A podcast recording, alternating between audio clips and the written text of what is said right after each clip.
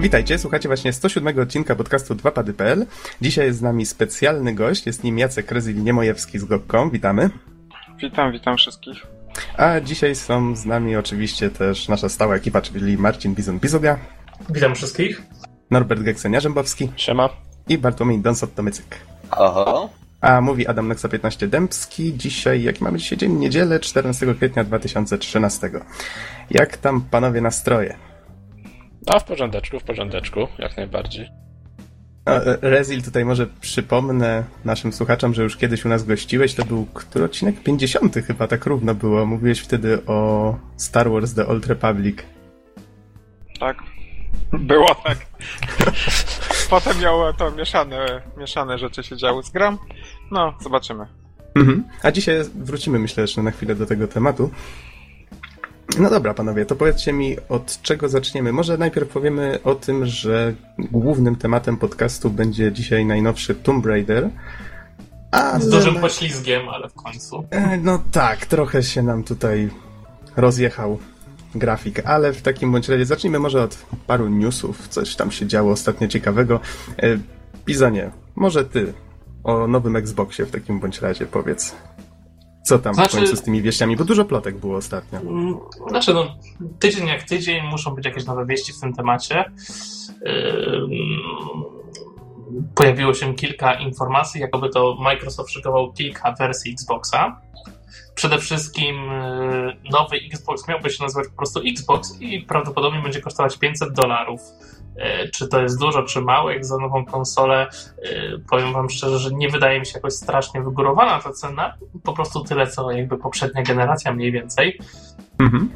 W czasie premiery warto zaznaczyć, że będzie posiadała ta konsola na pewno czytnik Blu-ray, tak jak PlayStation więc będzie to też na pewno zaawansowany odtwarzacz multimediów. Już to widzę, na, na, prezentacji będzie, o patrzcie, mamy nowego Xboxa i mamy ten napęd od Sony, który tak reklamowali przy okazji PS3, ale fajnie, nie? I mamy przycisk share. A nie, wait.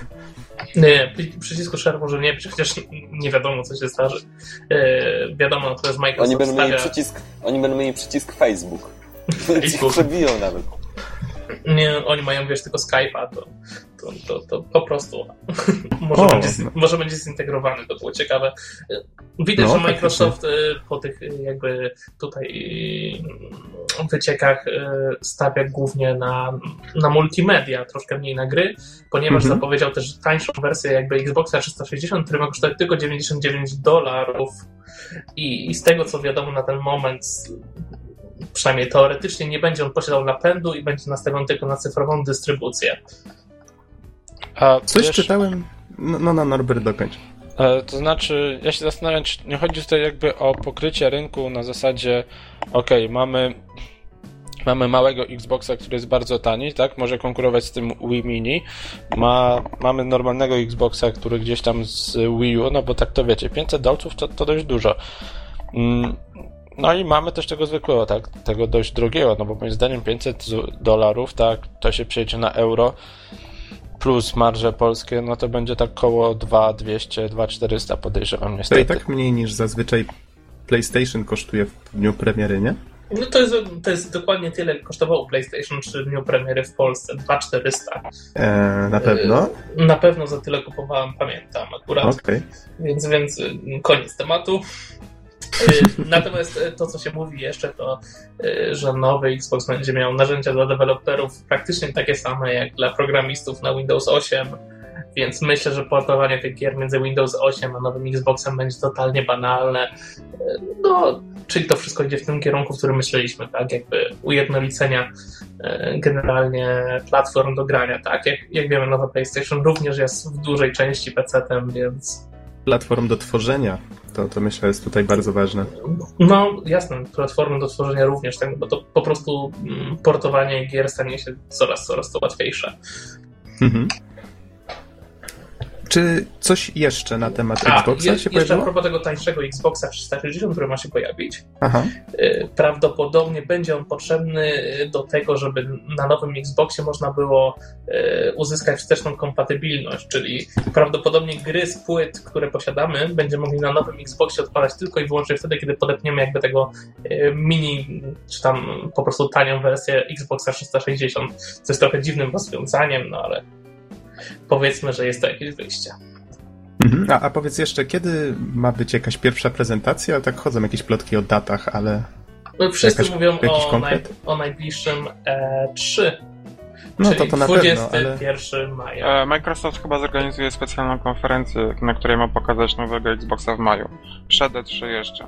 Właśnie też słyszałem o czymś wszystkie te takim. plotki, ponieważ liczba bardzo, bardzo negatywnej prasy na jego temat jest po prostu bardzo dziwna wręcz. Mhm. Zawsze były obawy, były obawy przed PlayStation i były obawy przed nowym Xboxem i była konferencja PlayStation, która ukróciła wszystkie plotki i teraz wszyscy czekają na ruch Microsoftu, żeby zrobił to, to samo, bo już jakieś w ogóle czasem śmieszne wychodzą newsy na tym, co się będzie działo z tym nowym Xboxem, że ciągle online i tak dalej, więc no trzeba zobaczyć, poczekać do maja i będziemy wiedzieć na pewno.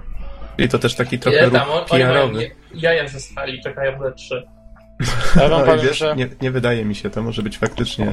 Ja wam powiem, że czekanie na 3 to średnia decyzja, no bo mm, jakby wtedy jest tyle zamieszania wokół już innych gier, choć ostatnio to E3 bywa rozczarowujące. Aczkolwiek e, myślę, że jakby odpowiednia reklama i zorganizowanie konferencji wcześniej, żeby mieć takiego ekskluzywa, że to tak ujmę, tak w sensie, że nic innego w tym czasie się nie dzieje, mogłoby dobrze wpłynąć na to, że te newsy by nie zginęły gdzieś w tym natłoku, tak. Zresztą każdy tak robi, wiesz, to jest naturalna sprawa. Zobaczcie na Rockstar, zobaczcie na Blizzard, oni, czy na SOE, oni mają wszyscy swoje własne imprezy, żeby Mhm. nie mieszać się w to całe szum informacji, który będzie podczas E3. Tak jak obejrzymy ich konferencję Microsoftu, gdzie pokażą Xboxa, wszyscy będą na to skierowani, wszystkie oczy i, i tak dalej. Na E3 to jest zamieszanie za dużo, żeby ogłaszać moim zdaniem. Mhm. No tak samo jak było z tą z prezentacją Sony w tej chwili, wszyscy sobie też a to, a to jedni chwalili, inni sobie żarty robili, nie? No, ale to wiadomo, wszyscy mówili o jednym. Więc Znaczy tak, jasne, to, to fakt. fajnie by było jakby prezentowali na E3 już gry, nie? Konkretnie gry, nie sprzęt. Mhm. E, jeszcze ostatnia informacja, którą wiadomo, to nowy Xbox miałby pokazać się teoretycznie w, już w listopadzie, więc całkiem, całkiem niedługo. Czyli istnieje Pytanie, szansa, że... pytanie czy, w, czy w takim razie nie wyjdzie przypadkiem przez, przed PlayStation, co by było ciekawym zabiegiem. Ale istnieje w takim razie szansa, że obie konsole pojawią się jeszcze w tym roku. Ja słyszałem o PlayStation 3 w październiku już w Japonii, więc Aha. PlayStation Ale, 4. ale, ale z tego co mówili, to natomiast chyba nie załapią się na PlayStation 4 Europejczycy w tym roku, nie? Je- je- Jest taka szansa, niestety. Możemy no tak sobie tylko często. gadać, no nic nie wiadomo. Zobaczymy, No. do faktów trzeba poczekać. No, w sumie No jasne, że tak. E, czy To Bizonie jeszcze koniec, jakieś... koniec pluteczek Koniec działu Xboxowego na ten tydzień. Okej, dobra. Koniec podelka. oj tam, oj tam. Zaraz przejdziemy jeszcze do jakichś pudelkowych newsów, spokojnie. E, A ja zapomniałem tylko powiedzieć, e, Rezil, jak brzmiała ta magiczna formułka, że e, wszystko co powiesz jest tylko twoją własną... Pomóż mi troszeczkę. Własną opinią, która, no, a nie opinią Goga. O, Tak, tak, wszystko dokładnie. co powiem jest moją własną opinią, a nie opinią firmy GOG.com. Dobra, nagraliście to? Mamy Tak. to? Okej. Dobra, m- Wszystko ma, jest oficjalnie zatwierdzone. Spoko, spoko, to się wytnie. E, Okej, w takim razie możemy przejść, może tak, żebyś Rezil tak troszeczkę nawiązać do, tych, do tego poprzedni, do twoich poprzednich odwiedzin w naszym podcaście, bo akurat jest okazja do tego.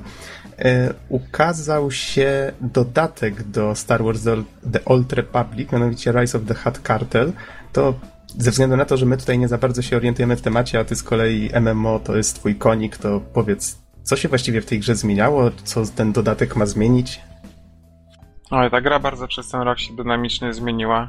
Po Mhm. pierwsze, wszyscy spodziewali się czegoś innego z racji tego, że byliśmy w jakby innej jeszcze sferze i erze gier MMO, kiedy wyszedł e, Old Republic.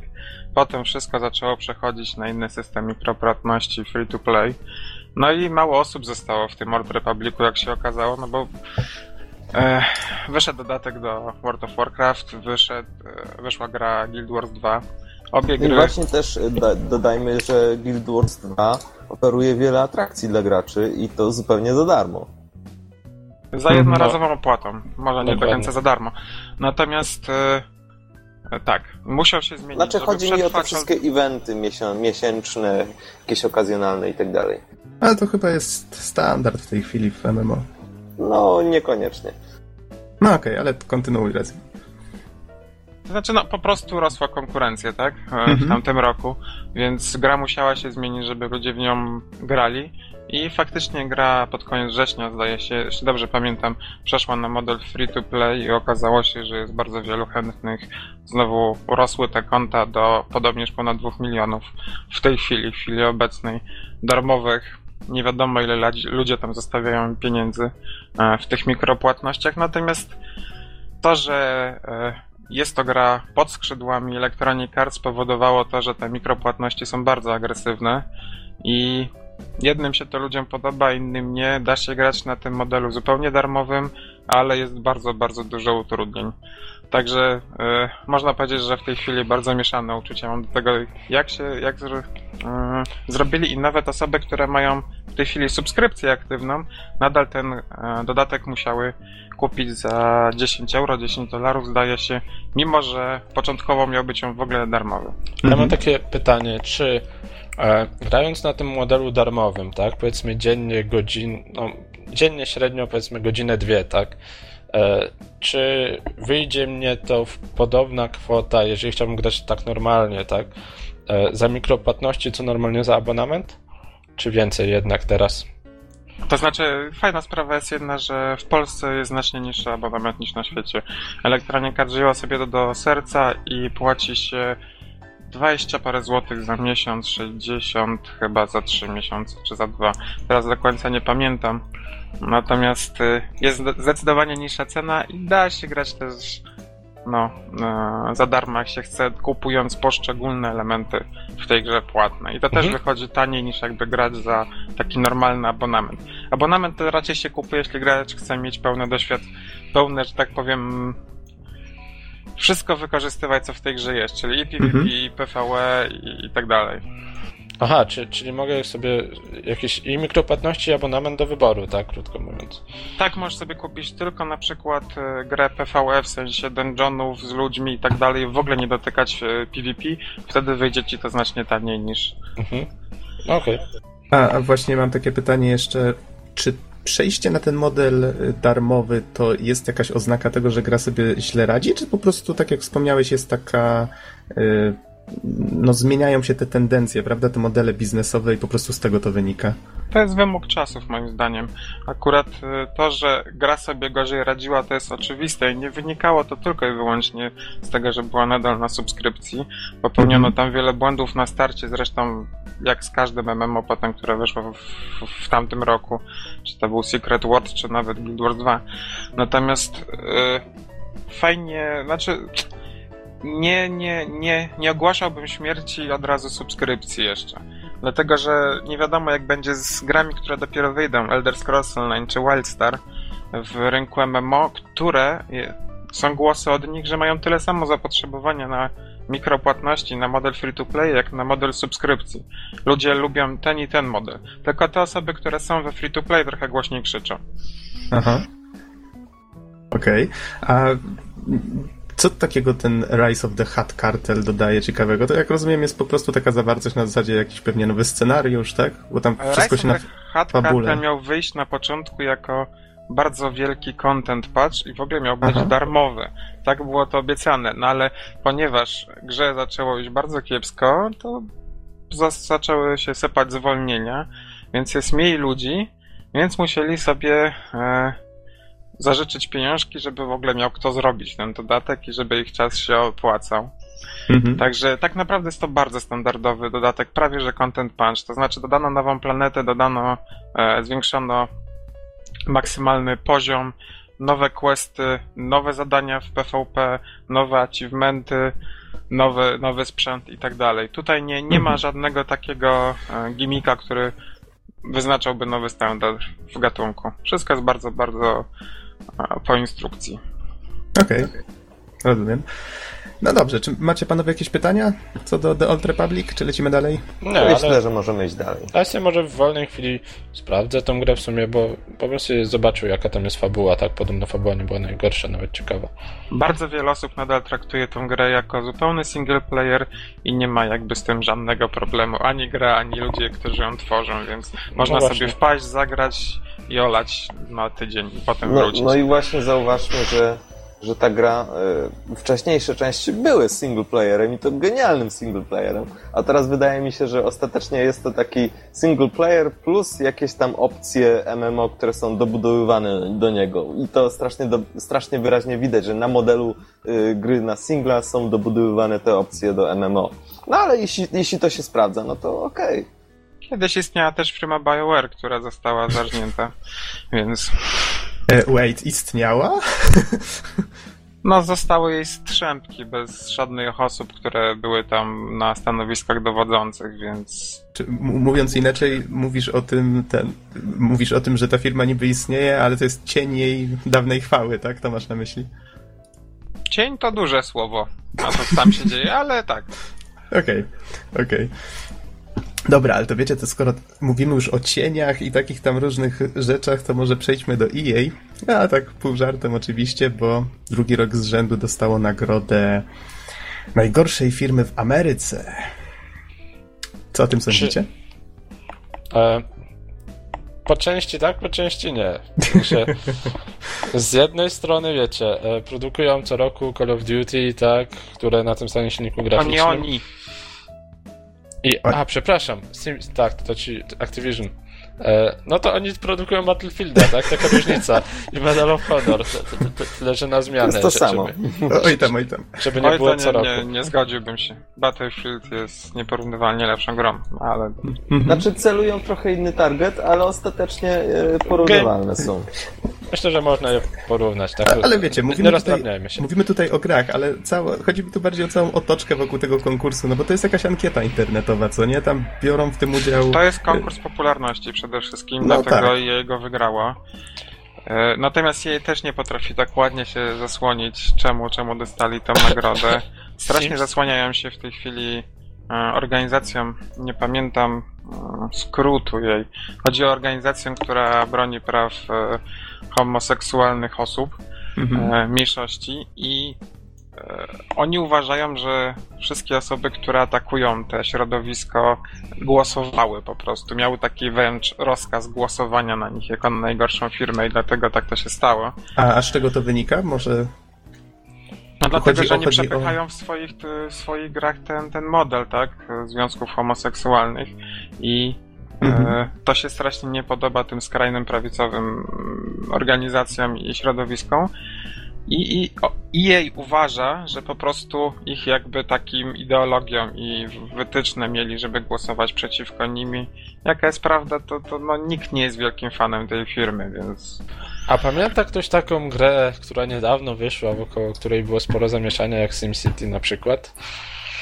Też, też myślę, że mogło To mieć mogło spory wpływ. zdenerwować kilka osób. Tak, myślę, że nie, nie kilka, tak? Jeżeli gra single wymaga połączenia z netem, nie działa, to. SimCity było też fenomenalne w ogóle w tym sensie, że je było strasznie zdziwione, że ich jedna z największych marek się zaczęła dobrze sprzedawać i nagle wszyscy chcą grać w grę. Dziwne, co nie? Wow, ludzie grają w grę. Ale ten, nawet w... Chyba tydzień temu zastanawialiśmy się, czy wspomnieć o tym liście, a w końcu żeśmy o nim nie wspomnieli. E, Peter Moore napisał taki otwarty list do, do klientów EA, a dokładniej do internautów, no bo jak sam tam wspomniał, tak delikatnie podkreślił, że słuchajcie, wy, ci zainteresowani tematem, to jesteście taka garstka, bo my tam mamy tych klientów setki milionów więcej i to tak naprawdę To nieważne, znaczy, że... ten list w ogóle był do pracowników EA, nie, nie do klientów do końca skierowany. Tak? Tak, to był list, który był na początku listem wewnętrznym w firmie. Aha. I on mówi o tym, nie przejmujcie się, gdzie pracujecie, jest wszystko ok, i tak dostaniemy tę nagrodę, ale jest tak, że, że, że ci najwięksi dostają po, po pupie i tak to Aha. wyglądało. List jest bardzo fajnie sformułowany, natomiast mówię, też także w tym liście jest pokazane, że zasłaniają się różnymi atakami. Mhm. No, Ale ale nie fair, bo w ogóle nie biorą pod uwagę tego, że mieli wielkie fiasko SimCity. Mieli jeszcze po drodze inne, tak? Nie zapominajmy, że w tym roku był też Dead Space 3. Swoją drogą bardzo fajna gra, ale poszło, że są mikropłatności i, i, i niestety już też dostała strasznie. A to była dobra seria, nie wiadomo, czy powstanie kolejna część. No, czyli mówiąc krótko, EA powinno dość mocno zadbać o swój wizerunek przez najbliższy rok, bo je- jest nadal słabo. No, no to wszystko. myśl, myślę, że to nie tyle wizerunek, co po prostu ich model, tak. Który no jest jaki jest, no. W sensie, Który że- jednak nie poprawia ich wizerunku. No. No tak, ale wciskanie wszędzie właśnie, czy to mikropłatności, czy coś, no w grze na singla nie chcesz tego, to to nie jest gra na telefon. Mhm. Tylko pełnoprawna produkcja, na którą wydać 50 dolców, czy w Polsce dwie stówy, no i jeszcze chcą ci wcisnąć do tego mikropłatności, trochę przesada. Mhm. No Okej. co, tam, co tam klikasz na klawiaturze? O, ja tam sobie stukam troszeczkę, może zbyt głośno. Dobra, lecimy panowie dalej, bo czas nas goni. Troszeczkę, tak, troszeczkę. E, Co my tu mamy? Przede wszystkim pojawiają się ciekawe informacje, widzę o Dark Souls 2. Ja unikam tego jak ognia, jestem, że tak powiem, wiecie, fanatykiem tej serii, więc e, nie chcę sobie psuć niespodzianki. Wiem, że ty, Rezil, coś tam patrzyłeś na ten 12-minutowy gameplay, jakieś screeny, wywiad, takie rzeczy się pojawiały. Co tam ciekawego? No tak, tak, bez nie tyle spoilerów patrz... oczywiście. Spoiler. Specjalnie dla Noxa postaram się nie mówić w ogóle nic, więc będę siedział cicho z tym newsem. Okej, O, teraz dziękuję. Ko- ko- koniec newsa. Nie, ale tak na poważnie to Mhm. e, siedziałem i odświeżałem, zanim on się w ogóle pojawił, bo dla mnie to jest też duże wydarzenie. Teraz trzeci raz już kończę Dark Soula e, i, i bardzo, bardzo To lepiej ode mnie, naprawdę. e, wyczekuję na, na jakiekolwiek newsy z Dark Soulem 2, tym bardziej, że było bardzo dużo obaw. Mhm. E, Nie robi to już e, główny dyrektor serii, czyli pan Miyazaki. Wzięło się za to nowa osoba i wszyscy się bali, co z tego wyjdzie, czy gra dostanie poziom easy i tak dalej, i tak dalej, różne plotki. E, Jak zostało ostatecznie pokazane, poprawia się znacznie grafika, poprawia się znacznie, może nie tyle poziom trudności, co sposób, w jaki przeciwnicy mogą cię po prostu zabić, mówiąc najkrócej, i, i, i, i wszystko wygląda optymistycznie, więc e, zobaczymy. Jedyne To co to- ciekawe, gra wyjdzie Mhm. nadal na stare konsole, nie będzie prawdopodobnie wersji na nowe, ale teraz wiodącą platformą jest PC, co też jest dosyć interesujące. Mhm, czyli gra. Właśnie, a jak z, z- oszustami? Bo słyszałem, że jest z tym spory problem na Dark Gra Soulsie. prawdopodobnie nie będzie korzystała już z Games for Windows, Bogu O. dzięki. Mhm. E, chociaż nie jest to jeszcze potwierdzone. Po prostu nie pojawił się na stronie oficjalnej znaczek i stąd wszyscy myślą, że to się nie stanie. Mhm. E, natomiast jak będzie z oszustami, nie wiem. To jest bardzo poważny problem na PC, na konsolach nie tak bardzo. I, i zobaczymy. No może ciężko powiedzieć, Rezil, jak a będą może, walczyć. może wyjaśnisz o co chodzi tak w dwóch słowach z tymi oszustami dla wszystkich tych, którzy jakoś specjalnie w temacie nie siedzą? To tak, Dark Souls generalnie ma opcję bycia cały czas online. Jest to pseudogra online, to znaczy gra się samemu, ale tak, w tak, każdej no już chwili... opowiadał nam. No, no. W każdej chwili możesz, tak, w- twoja gra może zostać e, napadnięta, że tak powiem, przez, przez innego gracza. No i w tym momencie, kiedy na PC inni gracze używają cheatów, choćby na nieśmiertelność, czy na jakiś super atak, no to jakby ta cała rola mm, PvP w tej grze, gracz przeciwko graczowi nie ma sensu, no. I Mhm. niestety jest to bardzo smutne, bo gra jakby stawia na to, żeby zapracować ciężko na tą zdolność, jaką się ma, no ale jak ktoś oszukuje, no to jakby traci to wszystko sens. Mhm. Ale niemniej kamień z serca, jak żeś powiedział, że gra się zapowiada dobrze, to ja już jestem spokojny. I jak zwykle będę chyba omijał wszystkie newsy. No wiesz, fabułę wcale nie tak łatwo w Dark Soulu znaleźć, więc to ciężko trafić nawet teoretycznie na spoiler. E, Wiesz, mnie chodzi o coś innego trochę. O tą niespodziankę na zasadzie o Jezu, co to wielkiego wyskoczyło, o jej nie żyje. No, więc tak... Także ta Dark Soul właśnie w Dark Soulu 2 został przedstawiony nowy system tego, że przeciwnicy mogą gonić e, gracza na przykład przechodząc przez ściany i przez różne obiekty, więc już nie będzie można bezpiecznie się ukryć nigdzie w zasadzie. Brzmi świetnie. Co, co? Będą przechodzić przez ściany? Cudownie. Gosh. To będą duchy jakieś, czy, czy, czy nie? Czy taki Nie, nie, nie, po prostu ściana nie będzie dużą przeszkodą ścianę? dla nich. E, Rozumiem, że jak coś dużego będzie na tyle silne, żeby ją zniszczyć, to to zrobi. Tak, właśnie mniej więcej Yes. tak to wygląda. Super. Brzmi cudownie. I na razie Dob- nie było zdecydowanie za dużo jakichś małych stworzeń. Raczej będą dużo większe. No, bardzo wstyd dużo większe. Okej, okej. Jezus Maria. Powaga. Ja to, ja to współczuję. Ja to współczuję, tak. Nie, ale to nie jest gra dla mnie może. Znaczy, ja osobiście powiem, że jestem absolutnie zauroczony systemem walki w tej grze i mechaniką. Ten, O, ja e, też. Ten system, że ona jest taka trudna, te plotki, to, to jest to wszystko, to uważam, że to jest troszkę nagłośnione i takie wyreklamowane. Ta gra Mhm. nie jest wcale jakoś bardzo trudna, tym bardziej, że pozwala swobodnie grindować sobie levele, więc to można być bardzo, bardzo mocnym.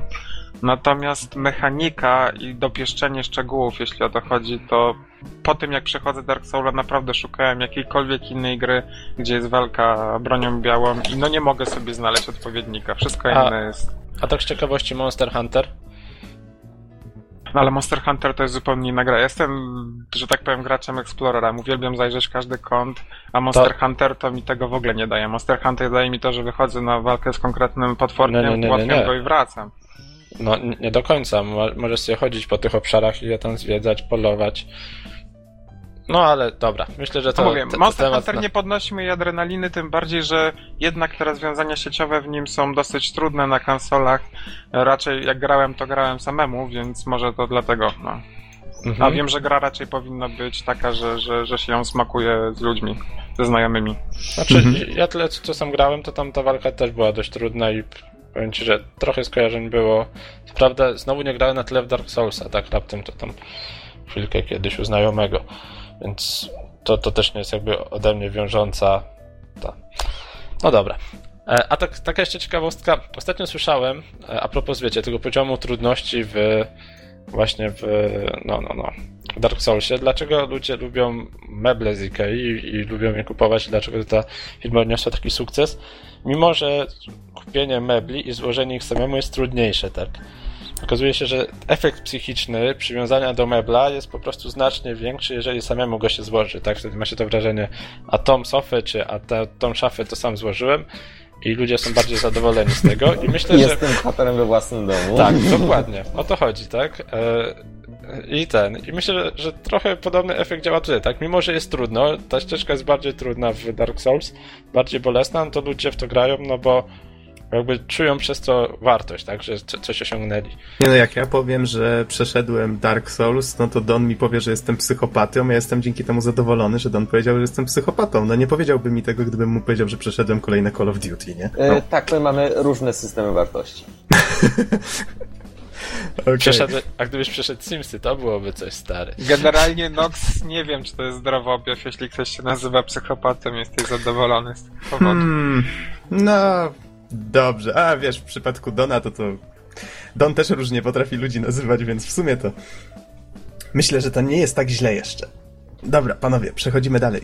E, mianowicie, co my tutaj mamy? Po Dark Soulsach można by rozmawiać i rozmawiać, co już chłopaki się śmieją, taki running joke, że jak ja zaczynam mówić o Dark Souls, to trzy podcasty naraz nagrywamy. Tak? Ja nie powiedziałem takiego żartu ani razu. No, bo go teraz wymyśliłem, ale w każdym razie śmiejecie się za każdym razem, jak zaczynam o Dark Soulsach mówić. Tak, bo to jest never ending story. Dlatego przejdźmy do Batmana. przejdźmy do Batmana, bo się pojawił nowy. Mianowicie niedawno zapowiedzieli, że powstaje Batman Arkham Origins, czyli trzecia część e, tej trylogii już w tej chwili Arkham. I no właśnie, co tutaj ciekawego się dzieje? Wiem, Rezil, że ty też jesteś wielkim fanem Batmana, tutaj znowu cię do tablicy wywołuję. E, Wiem, że inne studio teraz tworzy, tak? Już nie Rocksteady. Tak, Rocksteady zostało odepchnięte do jakiegoś super tajnego projektu. Prawdopodobnie jest to po prostu kolejny super bohater i jakaś gra o nim, którą chcą zacząć, żeby się dobrze sprzedawała, więc biorą wypróbowany team. Może to być Superman czy inna postać. Chciałem też od razu powiedzieć, że nie jestem wielkim fanem Batmana, ale on po prostu dostaje dobre gry. No. Inni bohaterowie mają mniej szczęścia. Mhm. E, Natomiast e, z tym newsem jest ciekawa sprawa, bo ile Batman Arkham Origin wydaje się kolejną bardzo taką fundamentalną i, i fajną e, częścią do tej całej, no to będzie teraz trylogia o Batmanie, to znacznie ciekawszy news jest dla mnie, że równocześnie powstaje e, gra na 3DS-a i na Vita, która będzie Metroidvanią i bardzo rozbudowaną i robią to ludzie od e, mm, Metroida. E, oryginalne studio. Ale ci, ci tutaj ja, japońskie studio to Tak. oryginalne, oryginalne? ludzie tak z, są wzięci do zrobienia e, tego spin-offu i to mi się wydaje akurat paradoksalnie ciekawsze niż kolejny po prostu duży Batman, który będzie oczywiście mega produkcją i prawdopodobnie będzie bardzo dobrą grą, Mhm. ale tutaj można zauważyć, że taka 2,5D Metroidvania no nie pojawia się dużo takich gier, a może być ciekawa w tym klimacie. To żeś mnie zaintrygował, naprawdę. Także warto śledzić oba, myślę, projekty i obie gry. Na razie za wiele nie wiadomo. Wiadomo natomiast, że jest to prequel w ogóle do wydarzeń o Batmanie, że fabuła jest taka, że e, to się dzieje mniej więcej, jeśli ktoś zna komiksy, e, z je, jak jest Batman Year 2, czyli drugi rok Batmana, czyli nie te jego zupełne początki, tylko jak już jest takim Batmanem Batmanem i e, jest nagroda za jego głowę. Więc Mhm. są w, w tym uniwersum wynajęci najlepsi mordercy, którzy mają po prostu zabić Batmana. Jak się nie trudno domyśleć, fabuła będzie polegała na tym, żeby nie dać się zabić przez najlepszych morderców i ich pokonać. No więc zobaczymy, Okej. jak to wyjdzie ostatecznie. No, poprzednie gierki były naprawdę zajebiste, więc myślę, że to też będzie. A jaki tytuł ma mieć ta Metroidvaniowa część? Bo już patrzę, o niej naprawdę Batman, The niewiele, Metroidvania. naprawdę niewiele wiadomo. Mhm. To może w tym czasie e, przejdziemy do następnego newsa, ju- już właściwie ostatniego, bo widzę reszta to bardziej filmiki, które wrzucimy pod E, podcast. Czy masz na myśli Nox Angry Video Game Nerd The, the Game? Yep. To myślę, Don, to chyba ty z radością Ja jeszcze tylko powiadał jeszcze mi. wtrącę, nazywa się Batman Arkham Origins Blackgate. The. Metroidvania. Blackgate, okej. No to Don, Wiecie co, jakiś czas temu właśnie przemierzałem internet w poszukiwaniu e, sobie tylko znanych treści i trafiłem na filmik e, przedstawiający, w zasadzie tylko teaser, przedstawiający Angry Video Game e, Nerd Adventures, czyli zapowiedź, e, zapowiedź gry z Angry Video Game Nerdem, gry oficjalnej oczywiście.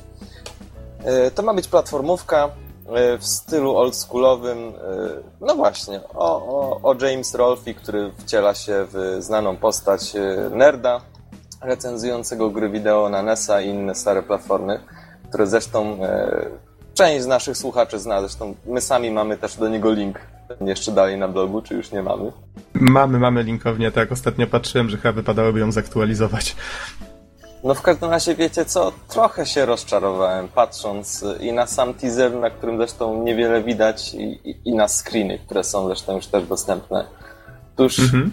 no wiecie, ja osobiście y, spodziewałem się raczej, że, że gra będzie, mm, będzie oczywiście zawierać oprócz licznych nawiązań do różnych gier wideo, y, także różne nawiązania do fabuł, jakie jednak mi- mimo wszystko w tych recenzjach nerda się gdzieś tam y, zawsze przeplatały i różnych postaci. Natomiast tutaj yy, no pierwsze co mamy na screenach to wiadomo, jakieś tam naw- nawiązania do Castlevanii, do Mario i jakichś innych gier.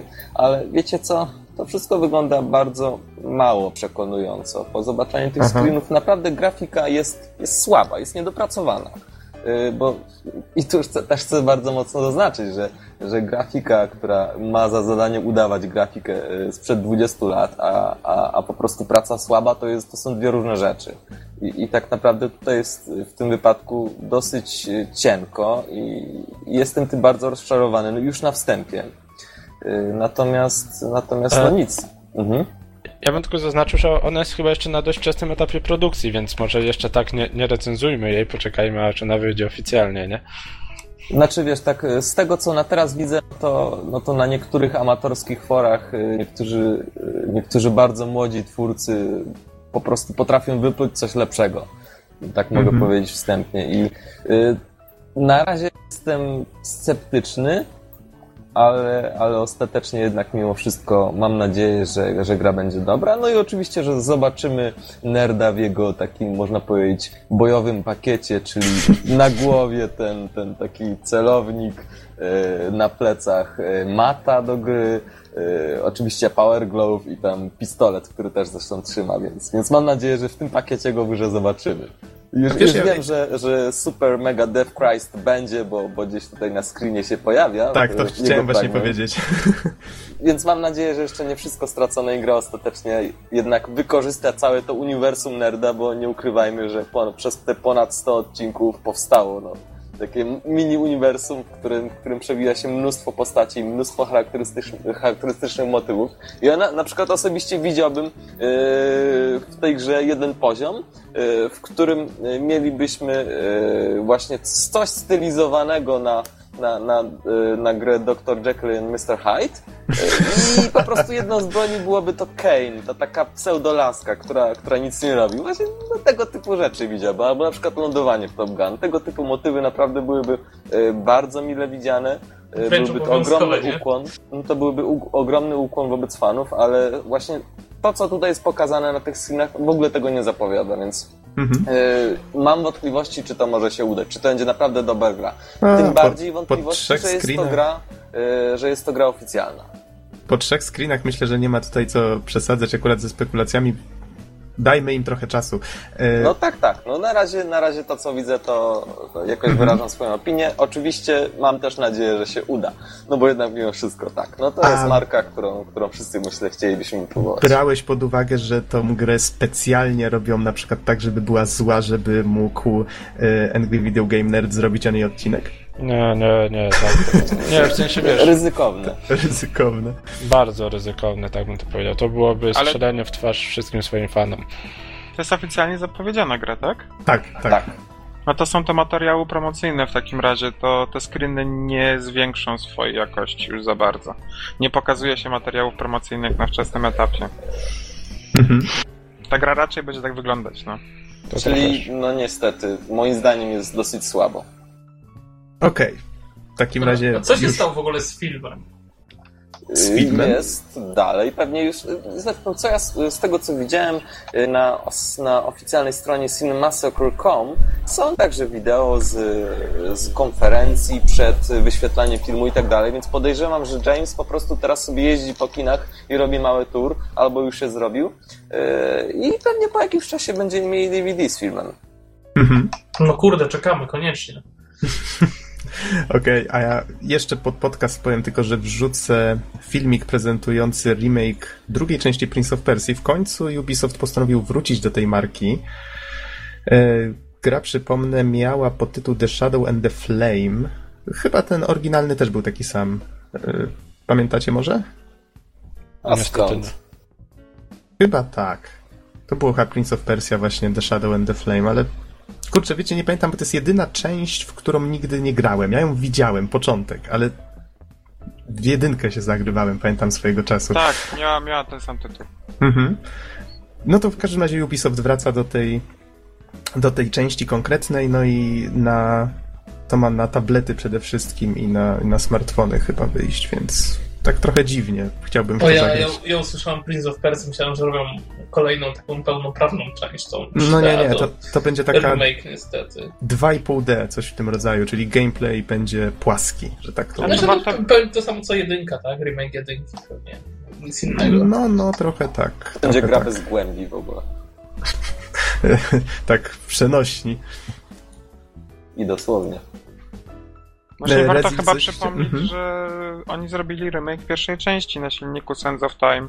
Kiedyś na Xbox Live'a, pamiętam Arcade to wrzucili, nie pamiętam czy gdziekolwiek. A, było Em, też i na PlayStation Network. Było, tak, tak. Było. Tak, tak. I to jest chyba dokładnie to samo, tylko z drugą częścią. Jeśli by się im udał ten, ten projekt, to pewnie by to nawet puścili na, na konsolę, no jako właśnie taki tytuł do zrzucenia. Mhm. Ale póki co to nisko celują, więc to raczej bardzo tani projekt będzie komórki. No. Właśnie tak widać nawet po oprawie niestety, że to, to, to nie jest na możliwości konsol, bo ten poprzedni remake, on nawet ładnie wyglądał. On, to, to widać było, że to było takie przeniesienie właśnie piasków czasu, znaczy inaczej, zrobienie z piasków czasu tej pierwszej Prince of Persia. Więc no, no to ładnie wyglądało nawet. Estetyczne było bardzo. I wrzucę jeszcze pod podcast zwiastun kompletnie odjechany Far Cry 3 Blood Dragon. Jak to zobaczyłem, to wow, wow, po prostu bardziej miałem ochotę w to zagrać niż w Far Cry'a trójkę. Już możesz, bo Rosjanie go wykradli. Widzisz na torrentach.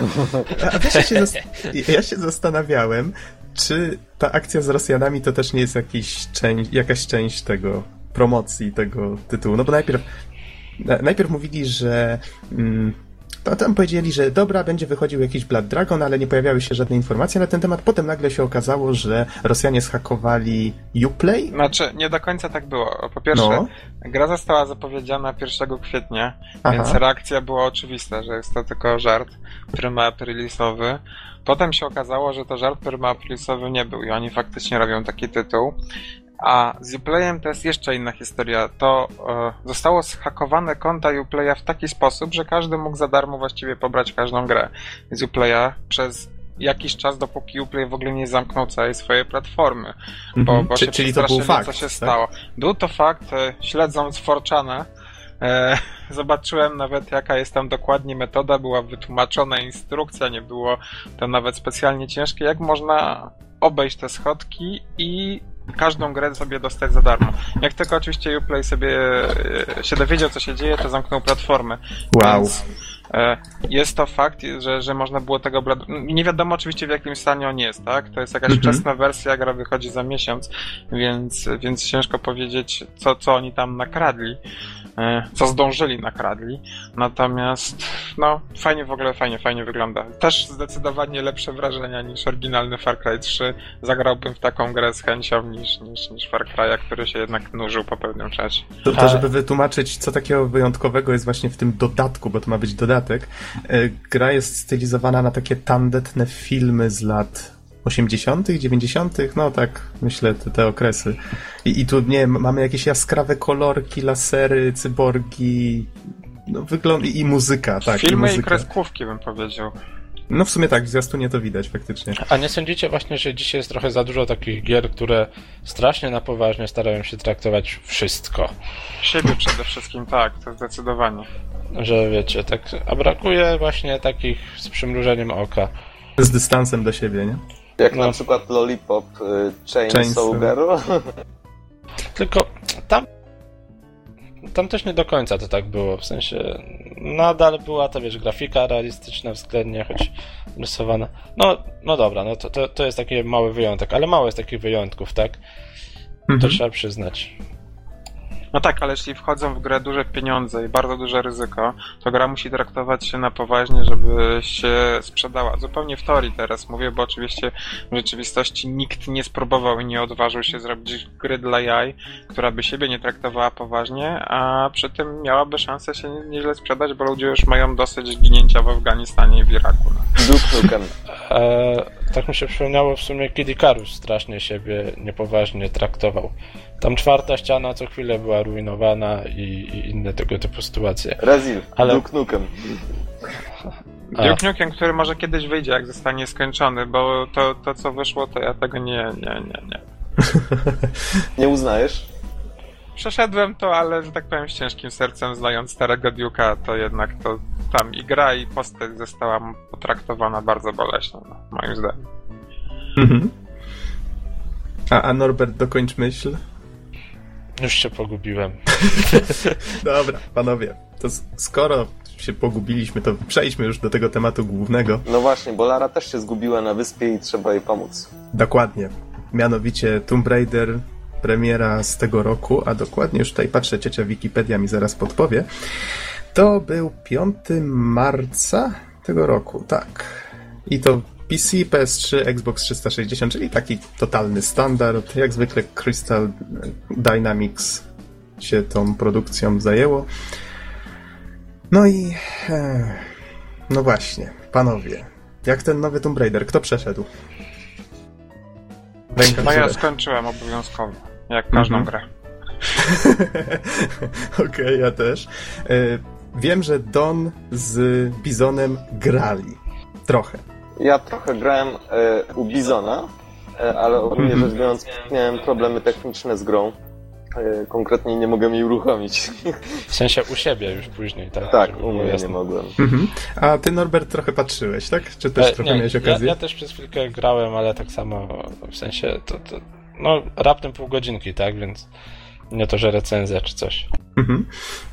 No okej, to od czego tutaj zacząć? Może przede wszystkim od początku, czyli że no, postanowiono tą całą serię zresetować, czyli wszystko, co do tej pory wiedzieliśmy o Larze, Y, tutaj cały początek jej historii został właściwie napisany od nowa. Czyli tak jak wcześniej mieliśmy tą poszuki, tą właściwie taką kalkę Indiana Jonesa, tylko spódnicy, jak to mówiono. Tak tutaj mamy faktycznie mm, dziewczynę, która... Jakiej spódnicy, Max? No tak, tak, tak pamiętam, że mówiono, że Indiana Jones w spódnicy to by była dość często używany zwrot, pamiętam w. Szkocki. Okej, okej, okay, okay, never mind. Tu w każdym razie poznajemy Larę, jak płynie razem z wyprawą naukową w poszukiwaniu. mm, Co to było dokładnie Rezil? To był Królestwo Yamatai, tak? Tak, chcą zbadać po prostu kolejną mitologię, tym razem pochodzenia japońskiego. Mhm, A tak, zajmują się, tak, badaniem różnych. I tutaj właściwie gra rozpoczyna się w momencie, kiedy statek y, natrafia na sztorm i no właściwie tonie, trafiamy na brzeg. Tutaj dzieją się różne dziwne rzeczy. Lara nagle budzi się w jaskini, w jakiejś takiej y, przy jakimś ołtarzu ceremonialnym, no jakieś takie dziwne, rytualne rzeczy. W każdym razie postanawia uciekać stamtąd i my już od tamtego momentu jej w tym pomagamy. Y, Widać od razu, że gra jest mniej przerysowana, dużo mniej przerysowana niż te poprzednie części. Sama Lara już w tej chwili jest taką postacią bardziej wiarygodną. Reaguje na wszystko, co się wokół niej dzieje, bardziej naturalnie. Nie wiem, tutaj jak to opisać. W każdym razie wszystko, co się wokół niej dzieje, to ta postać mm, no myślę, że, że reaguje wiarygodnie, to chyba najlepsze określenie. I tak i nie, no to kwestie dyskusyjne, ale to... Znaczy, oczywiście, że gry wideo zawsze są umowne, natomiast y, w porównaniu do poprzednich części, mówię tutaj o tej nowej trylogii, czyli Anniversary The Legend i The Underworld, no to praktycznie całość polegała na tym, że to był taki, no nazwę to roboczo, taki jeden wielki plac zabaw.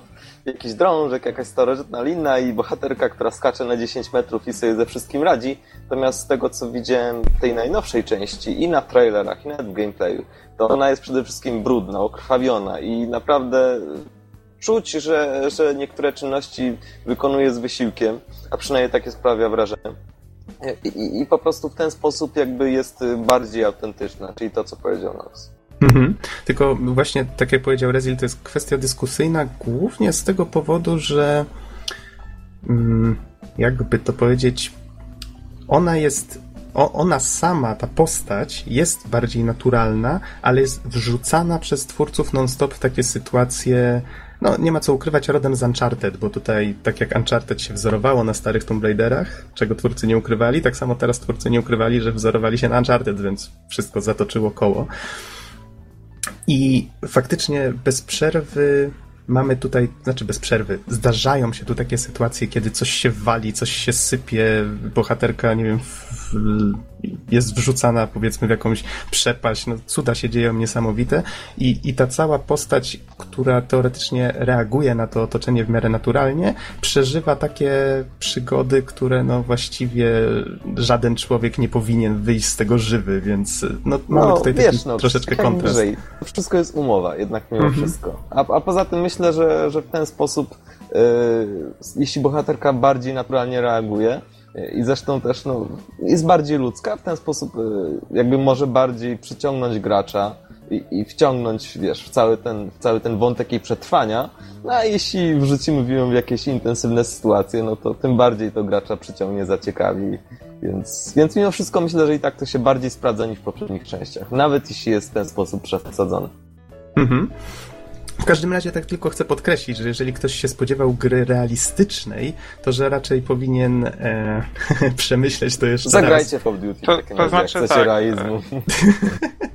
Tak, oczywiście. Zaczynając od początku, to taki może monolog trochę dłuższy. E, Mhm. Grze zabrakło odwagi przede wszystkim. Wszyscy się spodziewali, że będzie bardziej. Jeśli to miała być gra o survivalu, zabrakło tego survivalu. Jeśli miał być to survival horror, zabrakło tego horroru. I, i, i tak dalej. Jednak oczywiście gra jest bardziej autentyczna, postać Lary jest bardziej autentyczna, ale tak naprawdę po przejściu gry wydaje się, że twórcy nie do końca wiedzieli, co chcą zrobić. Ponieważ jeśli mamy historię dziewczyny, która nie może się pogodzić z tym, że zabiła jelonka na początku, po czym morduje tysiąc osób. Mhm. I e, są dokładne statystyki na stronie Tomb Raidera, można sobie zobaczyć swój własny profil i miałem tysiąc osób zabitych e, e, po, na koniec gry, więc e, coś, Ty coś, tu, coś, coś tu jest nie tak. Weź się lecz, człowieku. Nawet się nie Co, co starałem. ty, halo? Szczerze. Swoją drogą, bardzo ciekawa była wypowiedź pani Pratchett, która jest tak córką tego słynnego pana Pratchetta i zajmuje się pisaniem scenariuszy do gier, Mhm. e, że ona biła się o to i walczyła, żeby Lara miała mniej przeciwników i okazało się, że udało się. Jest dwa razy mniej przeciwników niż miało być w tej Serio? grze. Tak, więc y, to w ogóle jest astronomiczne, co chciano zrobić z tą grą, a co ostatecznie wyszło.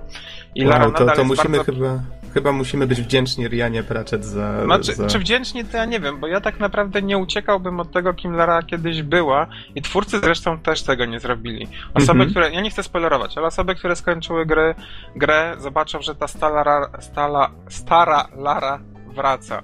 I e, ostatnie parę minut gry to jest pokazanie właściwie Lary, która była w tych wcześniejszych Tomb Raiderach, a ostatnia ta trylogia, ta nowa trylogia, właśnie Mhm. Legend, Underworld i Anniversary, bardzo fajnie ciągnęły fabułę. Mimo, że może Lara faktycznie była jeszcze taką komiksową postacią, to jednak nagle się okazało, że można tam wprowadzić jakąś historię. W nowym Tomb. Raiderze jest to wszystko rozgrzebane i, i tak, tak właściwie przez całą grę nie do końca wiadomo o co chodzi, bo ona się dostaje, żeby coś znaleźć na tej wyspie, ale potem tak naprawdę wszystko przeradza się na to, że chce uciec z tej wyspy, ale zatrzymują ją tam różne, różne zdarzenia normalne i takie To bardziej znaczy, paranormalne. wiesz, nie, nie jestem pewien. To znaczy tak, zgodzę się z tym, że to, co najlepiej w tej fabule wyszło, to faktycznie jest to ta transformacja Lary, prawda? Z takiej o, zwykłej dziewczyny, która tam się fascynuje historią i, i faktycznie tą archeologią. Jest na tej wyprawie, wszystko się zaczyna kopać i nagle trafiają właśnie razem tutaj z innymi postaciami, bo tutaj mówimy tak jakby była sama Lara, ale faktycznie ona trafia tam z całą tą ekipą swoją na tą wyspę i potem... Ale inne postaci nie mają żadnego znaczenia w tej grze. Są strasznie aż do bólu stereotypowe, aż E, śmieszne. Tak, tak, to prawda. Dlatego Lara jako jedyna postać jest tutaj interesująca i dobrze wyszło twórcom, myślę, pokazanie tego, jak ta postać się zmienia. Ona z tej zwykłej dziewczyny powoli staje się właśnie tą, tą starą Larą i myślę, że to, to akurat twórcom całkiem fajnie wyszło. Nie wiem, czy się ze mną zgadzasz? No, Ta transformacja nie była, nie była według mnie zła. Fajnie całkiem to pokazali. Zwłaszcza w kilku, w kilku scenach. W każdym razie... mówię, ja, ja nie widzę potrzeby w ogóle przekreślenia na stale ra, Lary. Mhm. Natomiast jak widać, twórcy potrzebowali i może rynek też potrzebował i stało się co się stało. Znaczy Mhm. wiecie, jeśli tak może na moment nawiążę do, do tych tysięcy wrogów zabijanych. Yy, przypomnijmy, że w Anniversary był naprawdę świetny moment pod koniec gry, kiedy po prostu na, na głównej wyspie została wrzucona Lara i wszyscy główni przeciwnicy i problemy, jakie, jak, z jakimi ona się borykała wtedy. I myślę, że to było, to było całkiem bardzo fajne takie poruszenie, takie muśnięcie tego tematu. Gracz mógł sobie dopowiedzieć resztę. Więc, więc myślę, że ta stara Lara wcale nie była taka zła. Oczywiście Underworld i The Legend fabuła strasznie, strasznie podupadła, ale Anniversary moim zdaniem było pod tym względem całkiem dobre. Nie Ja to mogę oczywiście dyskutować, bo uważam, że końcówka Underworld jest całkiem niezła i, i nie jest happy endem, tak? Też pierwszy raz w ogóle w historii, Mhm. że tak powiem, To- Lary, bo że, że jest taka trochę głębsza i ciekawsza. No i coś może z Aha. tego można było jeszcze nawet wyskrobać więcej, no ale zadecydowali o resecie i okej, reset jest, to jest bardzo porządna gra w ogóle. Bardzo fajna, ale... Ja ale... tu znowu mógłbym się kłócić, bo według mnie skopali totalnie w Underworldzie. Nie, Tam- Underworld jest do niczego. Jest, To znaczy, jest może inaczej. do jednego. Underworld miał straszny potencjał fabularny, ale według mnie go nie wykorzystali. No nie mówię, że, że nie użyli go chociaż po części, ale mogło być lepiej. Spodziewałem nawet- się po dwóch poprzednich Ja więcej. nawet bym e, z tym potencjałem nie przesadzał. No okej, ale Nawet słuchajcie, mówimy o, o, o tej nowej Larze, więc tutaj jeszcze tylko skończę myśl. Y, Rozwój postaci ok, z kolei ta cała historia, która się dzieje wokół, no to tak jak mówisz, Rezil, czyli mamy te stereotypowe postacie i właściwie tutaj Znaczy, troszeczkę... Mówię, naj, najważniejsza sprawa, brak odwagi. Czemu Mhm. nie postawiono na ten survival? To jest fajny motyw. Niech ona faktycznie niech je, niech próbuje ta, te zwierzątka polować, może jakąś skórę z nich zdobywać i tak dalej, żeby to było potrzeba. Po pierwszej tej ofierze i, i paru zabiciach tych zwierzątek, to tak naprawdę one nie służą niczemu oprócz achievementów. No. Mhm. I, i tam jakimś e, upgrade'om mniejszym. No. To, to, to zupełnie potencjał zmarnowany. A To taki ja- fajny ja- to motyw. jest takie wymuszone, nie? Na początku fajnie przedstawiony motyw, potem tylko po to, żeby jakieś tam ulepszenia, nie? Z tego robić chyba, chyba nic, niczego więcej nie ma, prawda? To Związanego wygląda- z tymi rzeczami. To wygląda Nie ma trochę tak, tak, nie że... ma, nie ma. Te, właśnie pamiętam, że twórcy tak właśnie to reklamowali na początku, że słuchajcie, będzie wyspa otwarta, będzie survival z Larą i, i faktycznie też się ucieszyłem, no bo survival to taki jakby wymarły gatunek gier, można by powiedzieć. Ja wiem, I, i potem jak pojawił się... no, pewnie się ucieszyłeś, bo wszyscy znamy y, survival, no taki może niepełnosprawny, ale z Minecrafta mimo wszystko, no to jest też pewien swego rodzaju survival. No trochę tak. Chyba Survival wraca tak jako gry indie, jak tam ta Don't Starve jest taka gra. Aha. E, ostatnio bardzo duży rozgłos nabieram, bardzo, bardzo fajny survival. Natomiast tutaj tego survivalu już po paru pierwszych minutach, może godzinie w ogóle nie widać. No. Mhm. Bo pamiętam, że twórcy jak opublikowali tę tę scenę właśnie z Jelonkiem, to ja tak, no w sumie zerknąłem i tak czytam tego newsa i mówią, spokojnie, jeżeli tylko jesteście wrażliwi na zabijanie zwierząt, nie martwcie się, twórcy zapewnili, że tylko raz tego Jelonka trzeba będzie zabić. I ja wtedy, o mój Boże. No Okej. jest, jeszcze, jest jeszcze jedna rzecz, która mi strasznie w tej nowej larze przeszkadza. No, Maszyna E, jak, jak, jak wiecie, e, na, na każde, każdą nawet najdrobniejszą część gry idą straszne środki pieniężne. Gry, gry olbrzymie pieniądze kosztują. mhm. I nie wiem, czy zwróciliście uwagę, ale Larę w tej grze można zabić na bardzo dużą ilość sposób i to są masakryczne animacje, okropne w ogóle dopatrzenie, jak ona się przebija, jak jej tchawice przebija, jak przebija sobie szyję, ręce, nogi, zostaje zgnieciona, zamordowana na bardzo, bardzo różne sposoby. I tak naprawdę jak grałem mm, nawet na tym najwyższym poziomie, to nie ginąłem tak często, nie widziałem tego całe szczęście, bo każda animacja mnie bolała. Ale tak, po co, po co oni włożyli takie środki w to, nie rozumiem. Można było pokazać ekran game over i koniec. I czy ktoś e, Nie, nie, tam nie. za bardzo zaszalał, czy czego jakoś nie takie klimaty? Bo Mhm. wydaje mi się to wręcz podejrzane, jak Lara zostaje zabijana na różne brutalne sposoby i to są dosyć długie animacje, więc o co chodzi? Ale nie krytykujmy dopieszczenia gry, no bo idziemy w złym kierunku, tak? W sensie odłóżmy biznes na bok na razie, że to tak ujmę. E, nie wiem, mi, na mnie Ale to na przykład zrobiło... No, jeżeli masz Bo takie uważam, że te animacje środki wszędzie można indziej... było zużyć na zupełnie inne, znacznie fajniejsze rzeczy, które rozmaiciłyby gameplay, tak? No, Tak, ale zauważ, że gracz ma świadomość, że takie rzeczy mogą się wydarzyć w tym świecie i to już samo jest klimatotwórcze. On nie musi widzieć tych wszystkich animacji, on wystarczy, że zobaczy dwie albo trzy. Ty zobaczyłeś, powiedziałeś kilka, a już masz świadomość, że tego jest dużo, że coś takiego w tym świecie jest możliwe i to też wpływa jakby na całą wizję tego świata, więc moim zdaniem jest to bardzo dobre posunięcie. A że no niestety pieniędzy nie no to cóż, no to, to już jest też inna sprawa, tak jak Gaxen mówi. Wiecie, ja rozumiem podejście... nic nie rozumiem, bo przerywa. Mm, w każdym razie ja rozumiem podejście Rezila, bo y, gdybyś mi teraz nie przypomniał, to właściwie sam bym zapomniał wspomnieć w ogóle o tych animacjach. Y, ja faktycznie na początku gry, jak jeszcze, bo podłączyłem sobie pada, grałem na padzie y, i początkowo jak jeszcze nie, nie roz... y, y, no, wiecie, Nie Xboxowy rozkminiłem. nie rozkminiłem tego layoutu pada Xboxowego, pograłem na padzie od PS3, który udawał u mnie Xboxowy i tak dalej, i tak dalej, to dopóki nie rozkminiłem, co twórcy chcą, żebym naciskał, to, to jeszcze parę takich animacji zobaczyłem, a potem już nie widziałem prawie żadnej, więc no, No to m- można- faktycznie coś w tym jest. No. no nie wiem. To znaczy, ja, uważacie, że jest to dodatnia wartość dla gry? Jak Bo najbardziej. Ja tego no, nie mogę zrozumieć. Dla mnie, jakby do, dostał dwa dodatkowe poziomy zamiast tego na przykład, bym się znacznie bardziej cieszył. No nie Nie wiem, no, dla, dla mnie robiło to super wrażenie i generalnie e, takie poczucie, że faktycznie ta Lara potrafi zginąć, tak? I Nie Tak. wiem, fajne emocje to wywołuje i naprawdę dobrze dopracowują takie elementy. Ja wolę właśnie mieć e, dwie godziny krótszą grę, a bardziej dopracowaną w ten sposób. Ja też, no to, to, to Hmm. wtedy to nie jest ten ekran game over, tak? Taki, że od razu ci się wyrzuca, tylko masz najpierw coś takiego, że auć, to, to boli, tak? Albo, no nie wiem, no, tam faktycznie te animacje, to też warto zaznaczyć, bywają no brutalne albo bardzo brutalne, tak? No dobrze, ale jeżeli na przykład gra na tyle doświadczony gracz, że, który, no wiecie, czerpie satysfakcję z tego, że nie ginie i unika tych game overów, no to wtedy on właściwie pomija sporą i- część zawartości. A, ale to wiesz, to, to, to nie można wszystkiego zobaczyć, tak? Ja myślę, że to jest y, osobna kwestia, y, kwestia poziomu trudności odpowiednio zrobionego. To jest Powinniście zupełnie czasem w losowym rzecz. miejscu za- zabijać po prostu losowo. Jak w Limbo? To trzeba się nauczyć, y, zanim, zanim zaczniesz przed, zanim zaczniesz dobrze grać, y, najpierw giniesz. Właśnie, słuchajcie, bo tutaj zaczęliśmy już do gameplayu schodzić i pojawiła się kwestia, że to nie jest w końcu survival. Okej, więc czym ta gra jest? Jest to action adventure, ale Uncharted najprościej mówiąc. Wszystkie gry dzisiejsze to action adventure, więc... Ale wiesz, też do końca bym się nie zgodził. Y, Weźmy, wrzućmy do tego tego Batmana, o którym żeśmy już mówili, czyli powiedzmy te Arkham Asylum. Czyli mamy coś na zasadzie otwartej, no tam też była wyspa, paradoksalnie, y, otwartej, otwartego terenu, który jest podzielony na mniejsze pokoje, w cudzysłowie, powiedzmy, że one tam, to, to jest jakaś dolinka, albo, albo jakiś bunkier, tego typu rzeczy.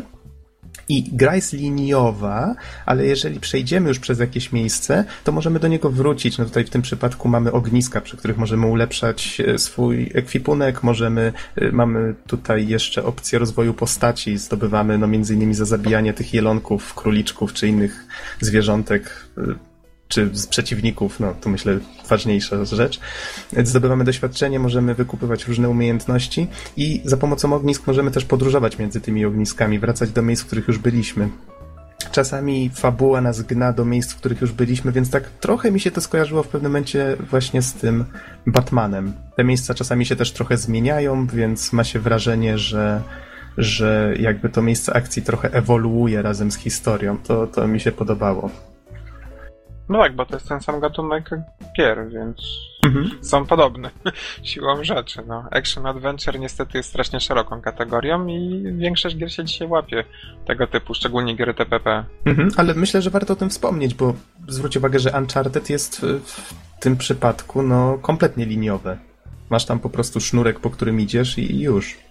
No tak, no zobaczymy, może następny Uncharted już trochę zmieni. Mhm. Ale też w Uncharted y, mm, zawsze mi nie pasował ten sam element tego zabijania, bo Drake jest takim fajnym kolesiem, strasznie pogodny, śmieszny koleś, taki trochę Indiana Jones, A trochę tu jakiś... w plecy. A, tak, a nagle kończysz grę mając świadomość, że pozbawiłeś rodzin po prostu tam setki osób wymordowałeś z uśmiechem na ustach. Patrzysz na swoje dłonie. Jestem mordercą. No i, A, ale, i to jest właśnie ten sam problem. Ma i jedna gra i druga, ale w tym przypadku właśnie ta Lara, wiecie, ona, ona się nie śmieje, nie nic tam, tylko ona, o mój Boże, jakie to straszne, nie? Więc tu w sumie takie próbowano osiągnąć e, dwa różne efekty, no ale Zresztą mimo nawet, wszystko... y, nawet nieraz krzyczy do przeciwników, dlaczego to robicie, przestańcie i tak dalej. A wiesz, tu zwróciłeś uwagę na bardzo fajną rzecz, bo właśnie tego typu odzywki też są częścią tej ewolucji postaci. Ona pod koniec gry krzyczy już zupełnie inaczej. Yy, To, to mi się Daj też pomoc. Autentycznie. ja bym tak zwrócił uwagę na to, że no niestety gameplayowo nie da się tego inaczej zrealizować, tak? Mhm. I, I mamy to w 90% gier, no bo może być nawet w 100%, tak? Komandos, który To dostaje znaczy- setki kulek, e, nie wiem, czy Max Payne, który tak samo na tym kacu skacze i tak dalej, i tak dalej. Każda gra ma ten problem, no i będzie ten kontrast. Jeżeli nie będzie to, wiecie, jakaś taka indie gra, no to niestety nie da się chyba inaczej. Znaczy ten kontrast wynika z dzisiejszych zapotrzebowań na, na zabijanie, tak, na rynku. To nie jest tak, że nie dałoby się inaczej zrobić tej gry. Można byłoby wrzucić choćby te tomby i katakomby do, do Tomb Raidera, no, które tutaj trwają 10 minut średnio i są w ogóle śmieszne. O, to jest I- właśnie te, też dobrze, że się o tym powiedział. W starych Tomb Raiderach tak było. Jeśli nie wiem, czy kojarzycie. O ile nie, nie, nie bierzemy legendy, to Mhm. te zabijanie tych wszystkich przeciwników to był taki duperel, który był w ogóle bardzo źle rozwiązany przeważnie i, i nie było ich w setkach i tysiącach, tylko biegało się po tych drążkach, skakało po ścianach. Yy, no i, i jeszcze w i, tak Underworldzie, w Underworldzie też strasznie okropnie zrobione było to zabijanie przeciwników. Co stara w Underworldzie, bo przerwało? Nie słyszałem. Yy, okropnie zrobione zabijanie, w sensie to autonamierzanie takie zupełnie przegięte. A ja już nie pamiętam aż takich szczegółów. No możliwe, ja, ja bym się do końca nie zgodził, bo nie pamiętam aż tyle zabijania. Natomiast już nieważne. Już pomijając ten fakt, e, można było rozwiązać gameplay inaczej, można było postawić na zagadki. Rezil, ucięło cię na sekundkę. Halo, halo? Skończył się abonament, przepraszamy. E, to był 107 podcast. Dziękujemy za oj, oj, oj, Jeszcze nie, jeszcze nie. Sekundkę, Rezila nam gdzieś wcięło. Dobrze, to słuchajcie, robimy w takim razie krótką przerwę techniczną, wracamy za sekundkę. Wracamy po krótkiej przerwie technicznej. E, dobrze, Rezil, to może, może w takim razie skończ myśl. Pamiętam, że mówiłeś o, o balansie walka, a, a elementy platformowe właśnie w tych starszych częściach.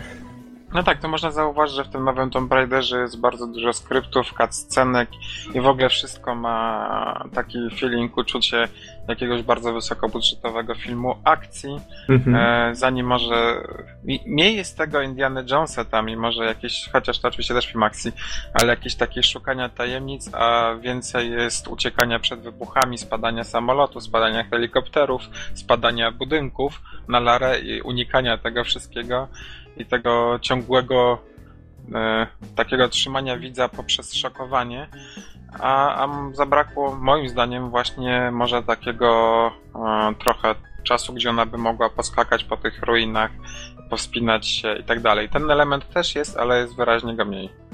Mhm. A, a powiedz na przykład fabularnie jeszcze te takie tajemnice, właśnie wspomniałeś, te takie paranormalne wątki, no nie wiem, czy można tutaj wspomnieć o czymś takim dokładnie, ale... Znaczy, tak, zawsze te wątki występowały w Tomb Raiderze. No właśnie. Czasem, czasem bardzo śmiesznie pokazane, czasem trochę bardziej poważnie.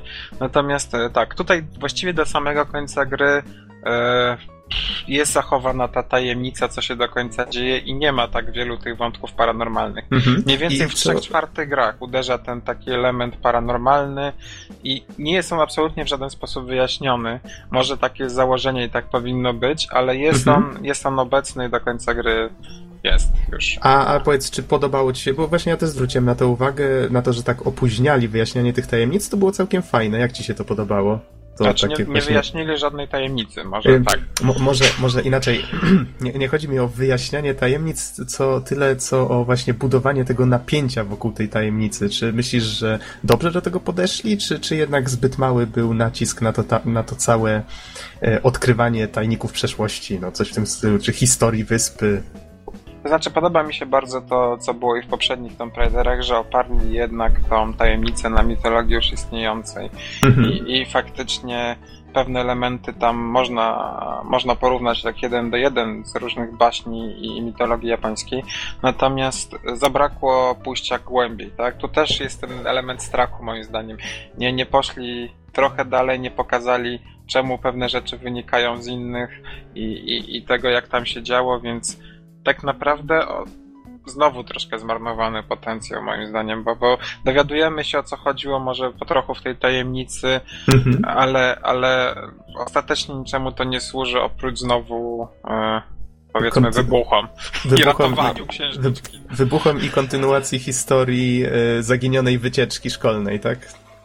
Bo to a, troszeczkę się do czegoś takiego sprowadza, niestety. A, a, nie sądzicie, że właśnie najbardziej boimy się tego, w sensie nie grałem, tak? Szczególnie w końcówkę, ale nie sądzicie, że najbardziej się boimy tego, co jest nieznane, wiecie, taki efekt trochę archiwum X. Czy, e, wiesz co, Geksen, myślę, że y, owszem, ta zasada działa, ale żeby ona dobrze zadziałała, to te elementy też trzeba dobrze wykonać. A z tego, co chłopaki mówią, y, mają braki mają, tego, troszeczkę, ja mają troszeczkę braki, powiem więcej, yy, znaczy może inaczej, napięcie i tak dalej, to wszystko jest w porządku. Problem jest taki, że ta historia jest też, no, ta część z rozbitkami, którzy są strasznie szarymi, takimi nieciekawymi albo powiem po prostu stereotypowymi postaciami jest średnio ciekawa. Z kolei ta część yy, kolejna, ta ważniejsza, można by powiedzieć, ta bardziej Tomb Raiderowa jest cholernie przewidywalna. To jest tak, że Lara wpada pod koniec na pomysł, że te, to jednak chodzi o to i o to, a ja, oh wait, teraz się domyśliłaś, no tak wiesz, to było takie... No, więc ma to swoje braki, faktycznie. Słuchajcie, przejdźmy do do jednej ważnej rzeczy, Rezil, wcześniej wspomniałeś o właśnie o tych kryptach tytułowych, no bo gdzie tu Tomb Raider, prawda? Twórcy wpadli na taki pomysł, że w niektórych miejscach, tak jak mamy te, te pokoje, te dolinki właśnie jak wspomniałem, czasami to są takie większe lokacje, po których możemy się jednak trochę poporuszać. Mamy trochę przestrzeni, trochę zakamarków, do których możemy zajrzeć, znaleźć jakieś sekrety i niekiedy trafiamy właśnie na te krypty. One są jakoś, no niestety wyraźnie zaznaczone, że o, wait, tu jest krypta, wejdź do niej i masz tam coś w rodzaju takiej prostej zagadki klimatycznej i no powiedz, jak podoba ci się ten, ten pomysł? No bardzo mi się podoba, szkoda, że trwa 10 minut. No, niestety. To jest pomysł, który powinien być absolutnie dużo bardziej y, rozwinięty. Nawet Ubisoft zrobił coś takiego bardzo fajnego w Assassin's Creedzie z tymi takimi bardzo wielkimi pomieszczeniami, gdzie trzeba było się poruszać w odpowiedni sposób i też rozwiązywać takie proste zagadki. Mhm. Jako, też, jako, też mi się to jako, z tym skojarzyło. Jako osobna część gry. I tutaj by można to było zrobić, a niestety nie wiem, czy zabrakło środków, czy czasu. One trwają po 10 minut, a w ogóle już zupełną głupotą było to, że pierwsza taka krypta, którą spotykałem na swojej drodze jest DLC. Więc. Naprawdę? Też, tak, tak, tak. Ta pierwsza, pierwsza po tym polowaniu to jest tylko dla tych osób, które tam złożyły preordera, czy miały jakąś specjalną edycję, teraz już nawet nie pamiętam, ale normalni gracze tam nie mogą w ogóle się dostać, no, muszą... Aha. No trudno. Także tutaj rynek absolutnie zjadł Larę. No niestety tak to wygląda, że, że znowu pieniądze zasłoniły fajną grę, która która mogła być genialną grą. No. Mhm. A wiesz, że tak sobie przypomniałem, jak żeśmy rozmawiali o tym, czy można byłoby nie zabijać i, i tak nagle wyobraziłem sobie Metal Gear Solid trójkę z tą dżunglą i ze wszystkim i, i Larę, która się właśnie skrada zamiast, zamiast walczyć i gracz mógłby mieć wybór, to mogłoby być no, ciekawe. Coś tak, takiego znowu, gatunek, który już nie żyje, tak? Gry skradankowe. Zobaczcie nowego Splinter Cella. No. Nie, nie, nie, poczekaj. Na przykład Hitman został dobrze zrobiony pod tym względem. To jest dalej skradanka. To jest dalej skradanka. E, jeżeli chcesz, możesz pójść na rozwałkę na poziomie normal, przejdzie, na easy przejdzie, na hardzie i wyższych, tam są jeszcze dwa kolejne, nie ma mowy, tak? Mhm. Więc Hitman moim zdaniem ślicznie z tego się obronił. A właśnie wspomniałeś o poziomie trudności bardzo dobrze. Tutaj był chyba wybór poziomu trudności, jest, co nie? tak, tak jest wybór poziomu trudności, nie ma żadnego znaczenia. Przynajmniej nie zauważyłem, żeby... Ja miał... też nie grałem od razu na hardzie i faktycznie nie, nie było jakoś szczególnie ciężko. Były chyba ze dwa, trzy momenty, które powtarzałem ze dwa, trzy razy, ale to chyba. To tyle. prawda, że w nowym Hitmanie poziom trudności jest fenomenalnie rozwiązany. Bardzo przyjemnie mi się grało na tym ostatnim, gdzie nie ma tych pomocy.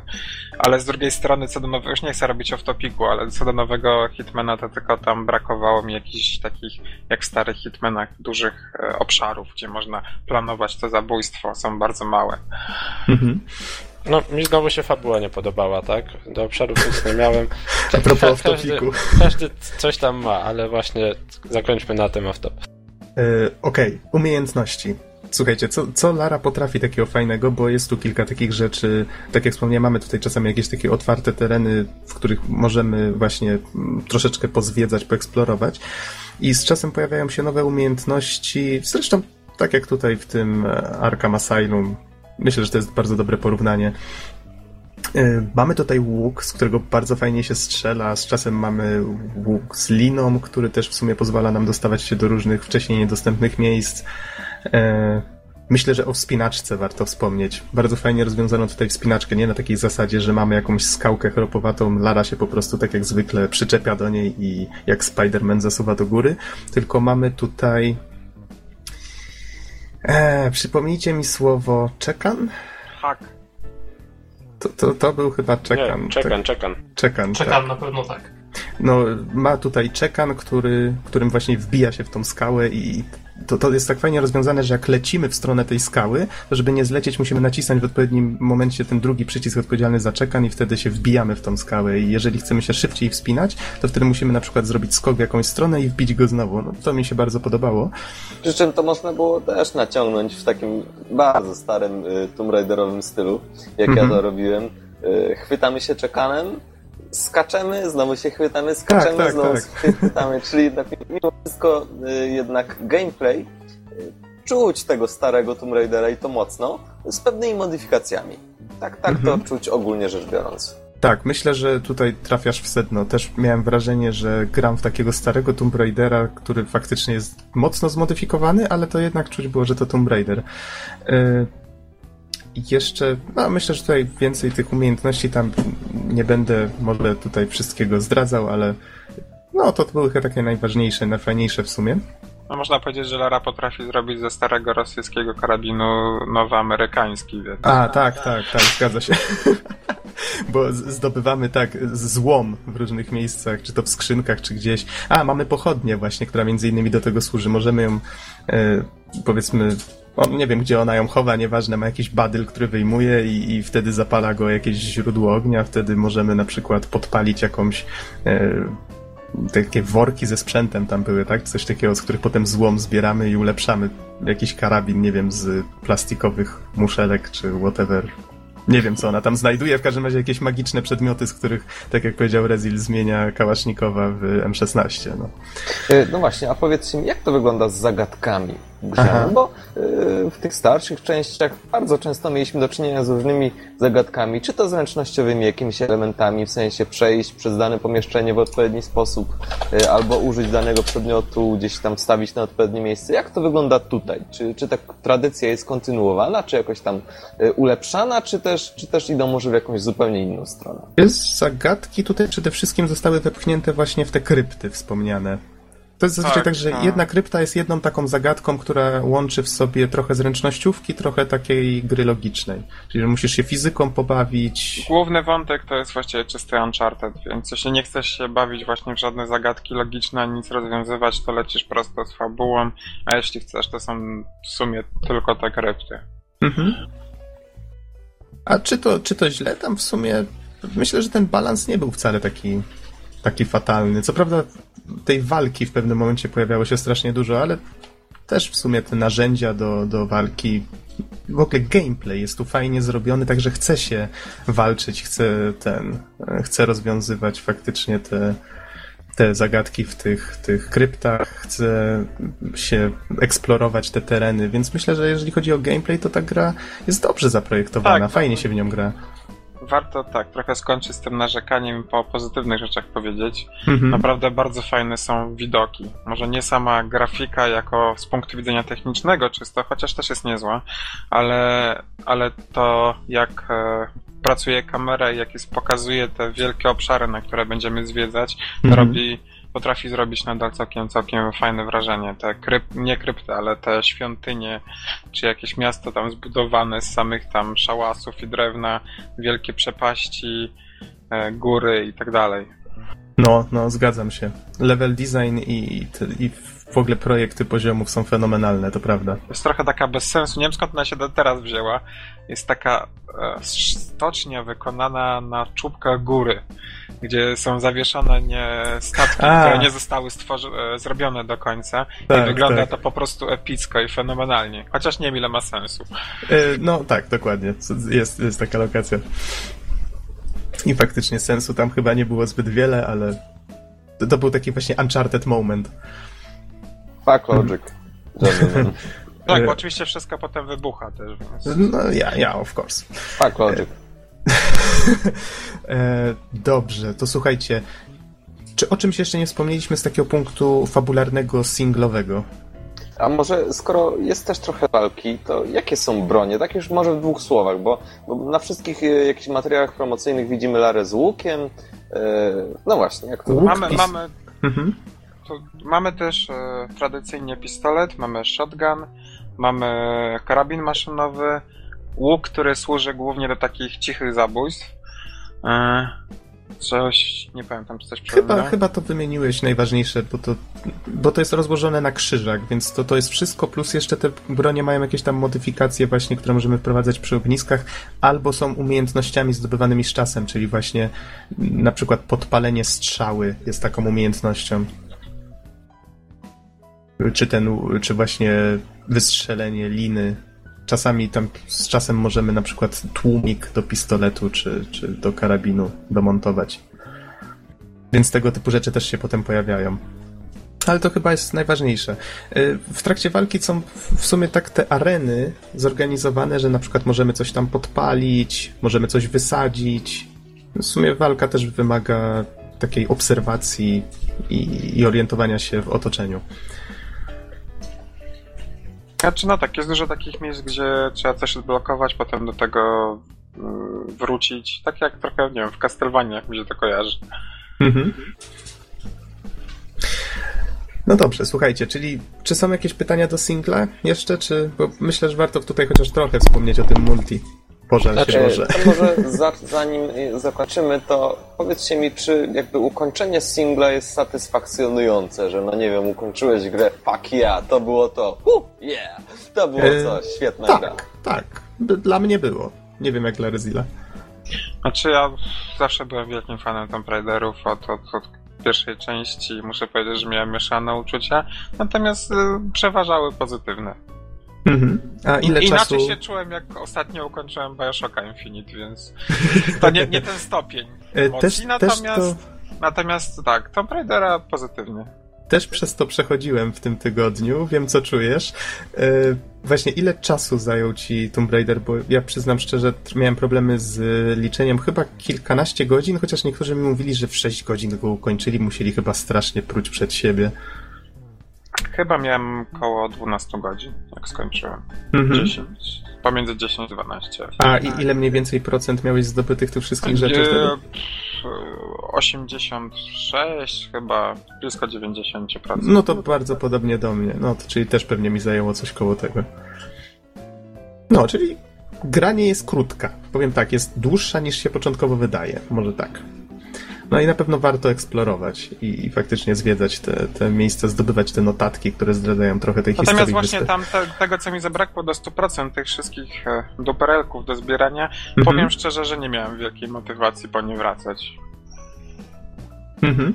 A to, jeżeli mogę, ja bym też takie trzy słowa od siebie dorzucił, jako od zupełnego, jako od osoby, która nie lubi Tomb Raidera, tak? W sensie ty, ty, tych starych części. To jest dobrze powiedziane, bo, bo ja też poprzedniej w ogóle nie trawiłem. Tak, mianowicie wcześniej to była taka toporna tam mechanika skakania, pamiętam, tak to nie do końca mi wszystko odpowiadało, to strzelanie takie drętwe z autonamierzaniem. E, ja nie lubiłem Tomb Raiderów tych starych. Mhm. E, to, To- co zobaczyłem tutaj, bardzo miło mnie zaskoczyło, tak? W sensie e, była to eksploracja, ale jakaś taka dla mnie bardziej naturalna. To, to strzelanie też już takie nowoczesne, tak? Prze, przeszło tą ewolucję, dostosowało się do standardów epoki i dobrze. To bym Mhm. podkreślił. E, No i gameplay też był taką miłą mieszanką właśnie na zmianę trochę eksploracji, takiego spokoju i trochę tego strzelania. E, Oczywiście gry całej nie przeszedłem, ale tyle co sobie pograłem te pół godzinki, to powiem wam, że byłem bardzo miło zaskoczony i moim zdaniem całą częścią Tomb Raider nadrobił do, do współczesnych czasów. No, to, to ładnie, żeś to ujął. Y, Wiesz, tak jeszcze sobie przypomniałem, że w sumie te, ta mechanika skakania, jak żeś o niej wspomniał, zabawna rzecz. Tu Lara potrafi zmienić kierunek lotu w trakcie wykonania, po wykonaniu skoku. I słuchajcie, choć początkowo patrzę i wow, jak ona to robi, nie? To z czasem, o, jakie, jakie to fajne, nie? To jest genialny pomysł, tak ułatwia wszystko, więc... Nauczyła się od Mario po prostu. Takie są tutaj elementy. Niby gra stara się być taka realistyczna, ale gameplayowo jednak jest zrobiona tak, żeby się grało w nią jak najprzyjemniej. Nie, żebym tutaj się czepiał tego elementu. No ale są tu też takie niedopracowania, na przykład, że się, nie wiem, facetowi czekan wbije w kark i on, "Eee", a kolega, który stoi obok niego, fiu, fiu, fiu, fiu, fiu nie, nic nie zauważył, nic nie usłyszał. Albo, hmm? coś słyszałem. It's just a box. Dobra, słuchajcie, przejdźmy do multi. tak myślę, że na szybko postarajmy się o nim wspomnieć. No, No multi właśnie, jest. multi w Tomb Raiderze. Czy wszyscy, jak to w ogóle wygląda? Wszyscy latają la, la, larami nagle? Je, czy, czy jak to w Uncharted, tylko w trz- 10 razy gorzej. Znaczy nie wiem, czy tutaj w razach podawać ile gorzej, czy lepiej. Natomiast e, pierwsze pytanie, które bym zadał, kto prosił o multiplayer w Tomb Raiderze? Ja sobie o nim dzisiaj przypomniałem na godzinę przed podcastem. Przyznam, że grałem w nie Czasy. 15 minut. Ale powiedz mi, na czym to w ogóle polega? Generalnie Tomb Raider tutaj jest, znaczy tak, jest to podobne do Uncharted, ale jak ktoś nie zna Uncharted, to warto wspomnieć. Jed, głównym, a właściwie tak naprawdę jedynym trybem, e, kiedy już teraz sporo pograłem, jest Team Deathmatch. Taki bardzo standardowy Team Deathmatch i to Mhm. jest tryb, w którym głównie ludzie grają w Tomb Raidera w multi. Są jeszcze inne tryby, które miały wprowadzić trochę świeżości, ale tak naprawdę absolutnie nikt w nie nie gra, więc... Zgadza się. Nikt, ciężko nawet e, już na tego przysłowiowego achievementa e, znaleźć ludzi, którzy by w to grali, żeby można było sobie sprawdzić je. E, Także jest on, no, bardzo, jest bardzo standardowy. Ale Mhm. zaraz, w sensie Team Deathmatch w Tomb Raiderze. Tak, Tak, dobrze gra się, usłyszałem. wybiera się postać, wybiera się postać e, z tych e, rozbitków, albo w drużyny przeciwnej, czyli tam osób, które powiedzmy na nie polują, na tych rozbitków. I to są postacie z fabuły e, gry, natomiast Lara jest na maksymalnym 60 poziomie do odblokowania dopiero, więc ktoś musi naprawdę bardzo wiele godzin wprowadzić w tą grę multiplayer. E, i żeby odblokować Larę. Więc nie ma tak, że biegają same e, Lary, ale biegają postacie z fabuły. Można wziąć tą samą postać dwa razy. E, Więc, ale widać przed walką kogo się bierze, także ludzie raczej sobie biorą tak, żeby były różnorodne postacie. Tylko, wiesz, problem jest innej natury. Ja tak jak mówię, ciężko mi tu krytykować, bo ja grałem w to multi z pół godziny, ale zauważyłem już przez te pół godziny kilka naprawdę rażących błędów. Po pierwsze, respawny są non-stop w tych samych miejscach i właściwie bardzo często zdarza się, że ktoś po prostu już wie, że tam będziesz i cię wykańcza, nim zdążysz się ruszyć. Po drugie, no tak jak wspomniałeś, mało kto gra w te tryby takie, które tam polegają na zdobywaniu zasobów, jakichś Gra apteczek czy czegoś. absolutnie nie jest zbalansowana, ani nie jest competitive i nawet nie próbuje Tak. być. Tak, dokładnie. Problem jest jeszcze innej natury. Postacie się poruszają strasznie, tak jak Lara w Jest singlu straszny spadek, tak, jakości animacji w stosunku do tego, co można zobaczyć w single playerze. też, też, no. I po, po, po, po pierwsze, postać inaczej szybkość poruszania się nie pasuje do animacji, znaczy animacja nie, po, nie pasuje do szybkości poruszania się, a szybkość poruszania się jest zmniejszona względem singla, co już w ogóle pasuje, nie pasuje do niczego, no jest to strasznie męczące. Wszystko sprowadza się do tego, że nikt o to nie prosił i jest to taki dodatek, który nie jest do końca potrzebny, no. I nie Można- jest chyba skończony nawet, można powiedzieć, dopracowany. Znaczy z tego co mówicie, to wy, wygląda to na to, że, że po prostu na trzy dni pre, przed premierą stwierdzi hej, słuchajcie, zróbmy to super, zróbmy multi. Ale tak, tak mówiąc już serio, to ja y, tryb dla wielu graczy do, multi- do Tomb Raidera ja widziałbym raczej jako, no dobra, gramy jakimiś tam dwoma postaciami oprócz Lary, powiedzmy, albo rzadko Larą. Y, I jakiś koop, po prostu, jakaś mapka do rozwiązania, y, zagadka, y, Podobnie jak w portalu, coś, coś w ten deseń, tak bym to widział. No, Mhm. zupełnie nie wyobrażam sobie Team Deathmatcha y, w uniwersum Lary i, i już na ten moment, y, słuchając was, mogę powiedzieć w ciemno, że chyba to faktycznie jest klapa. Znaczy, wiesz, mówię, za krótko grałem, ale mnie się od razu skojarzyło z taką gorszą kalką Uncharted. Widać elementy takie, które faktycznie były inspirowane Uncharted, ale myślę, że coś tu mocno nie zagrało. W Uncharted jest fajne to, że możesz skakać, wspinać się, strzelać jednocześnie, tego typu rzeczy. Tutaj widać, że gdzie niegdzie powrzucali te elementy, że możesz gdzieś wskoczyć, No i wbić w ten Uncharted czekan. jednak też jest trzymany ten poziom animacji. Tak, Więc- tak, dokładnie. A tutaj w ogóle tak jakbyś, nie wiem, grał w alfę jakąś, wiesz, niedopracowaną tego multi. Tro strasznie mnie to zraziło do siebie. Więc ogólnie rzecz biorąc, chyba do tego multi nie wrócę niestety, ale single jak najbardziej warty polecenia. Myślę, że myślę, że tutaj już słowem podsumowania jak najbardziej To warto. znaczy, na podsumowanie tak chciałem tylko jedną rzecz powiedzieć, bo Mhm. po, po tym jak wyszedł już Tomb Raider nowym, pokazano jest też płatny materiał, taki behind the scenes, taki co, co, jakie były założenia, jak stworzyli tą grę. Aha. I nie wiem, czy wiecie, pierwszym takim założeniem, do którego nawet całkiem sporo asetów zrobili, był Tomb Raider, który wyglądał podobnie do Shadow of Colossus. E, Lara była na takiej w ogóle magicznej wyspie, miała swoich magicznych przyjaciół, jeździła na koniu i walczyła z wielkimi różnymi potworami. Wyglądało to bardzo ciekawie, bardzo fajnie, Aha. ale niestety, tak jak mówię, zabrakło tej odwagi, żeby puścić taki zupełnie oryginalny koncept z Larą Croft, a, a wrócono jakby do tego samego, co było, tylko troszkę innej konwencji. Powiem ci tak, to co mi opowiadałeś brzmiało strasznie. W sensie spoko, ale żeby to nie było pod marką Tomb Raidera, tak? No, nie, nie, w sensie nie pasowałoby jakby. Ale chciałbym w to zagrać. Tak, chciałbym, Y, chciałbym czy- czy zagrać, ale nie pod marką Tomb Może Raidera. te materiały, o których, których mówisz, to... To znaczy, wiesz, to mogło być bardziej Tomb Raiderem niż był ten Tomb Raider, tak? Bo w takim uniwersum można było nadal zwiedzać starożytne ruiny i tak dalej. Tylko było to zupełnie inne spojrzenie na Tomb Raidera. Nadal była Lara Croft, tylko jako troszkę Mhm. inna postać, więc nie wiadomo tak naprawdę, co by do końca z tego wyszło. Ciężko zgadywać, ale byłoby to przynajmniej jedną rzeczą. Oryginalne byłoby, a... a... Tego zabrakło, no. No właśnie, Mhm. słuchajcie, może y, tak nam się trochę przeciąga re, recenzja, ale myślę, że jest jeszcze dosyć jedna istotna sprawa, o której chciałbym wspomnieć. Tylko już Otóż- ostatnia, Mhm, tak, okej? Bo czas nas już goni. ostatnia. E, konkretniej polskie tłumaczenie, polska lokalizacja i dubbing. Otóż Aha. w promocji był bardzo mocny nacisk położony na to, że postacie mówią po polsku. Nawet zresztą e, aktorka, która gra główną bohaterkę w trailerze zachęca, wypróbuj mnie, sprawdź mnie. No, no i sprawdziliście, mam nadzieję, ją. E, I jak się sprawdziła? Jak, jak to w ogóle wyglądało z, tym, z tą lokalizacją? Czy jest ona dobra? Czy trzyma poziom? Nie dałem się zwieść. Jestem osobą, która lubi słuchać takich dialogów, jak twórcy twierdzili, że powinny brzmieć grałem po angielsku. Ja dałem szansę polskiemu dubbingowi przez chwilę. Lara wypada pozytywnie, ta aktorka naprawdę jest całkiem niezła. Natomiast wszystkie postacie Znaczy tak z boczne- wyglądu, czy... Nie. Z wyglądu też nie mam nic do zarzucenia. Natomiast jeśli chodzi o voice acting, to jest fajnie. Fajnie się wczuwa w tą postać. Nie zawsze wychodzi to naturalnie, ale wydaje mi się, że to jest też powód tego, jak pracują polscy voice aktorzy, czyli nie widzą gry, a mają tylko tekst i to, co się dzieje. Natomiast y, ją mogę bronić, natomiast osoby z boku i przeciwnicy i tak dalej już wypadają bym powiedział na takim złym polskim poziomie. Dlatego Mhm. jest, szybko zmieniłem język na angielski i grałem po angielsku dalej.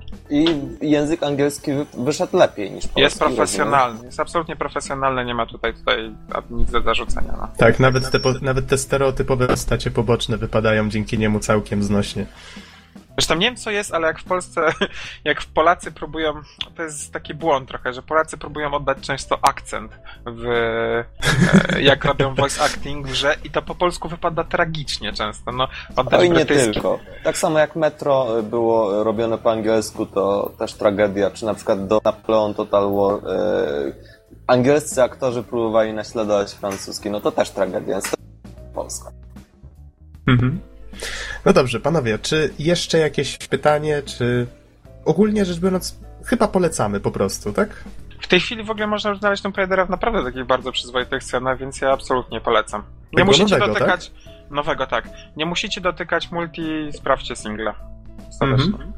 Okej. A co rozumiesz przez przyzwoite? Bo ja może się skuszę nawet, jeżeli to jest...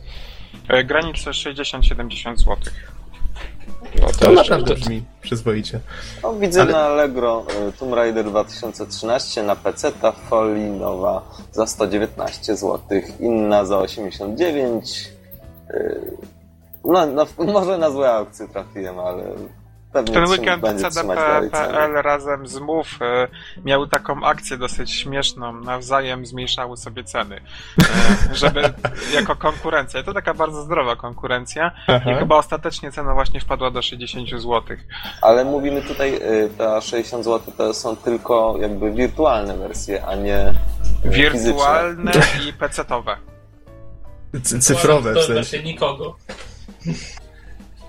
Cyfrowe znaczy, okej, okej. No ale to, ale to ogólnie rzecz biorąc, myślę, że do, dobrze, na słowo podsumowania to doskonale po prostu polecamy i, i myślę, że, że tym akcentem możemy już kończyć, tak? Mhm. W takim razie dziękujemy Ci bardzo, Rezil, że dołączyłeś do nas dzisiaj. Dziękuję bardzo, tak, za zaproszenie. I dziękujemy też wszystkim słuchaczom za słuchanie i do usłyszenia w następnym podcaście. Trzymajcie się. Do usłyszenia. Siema.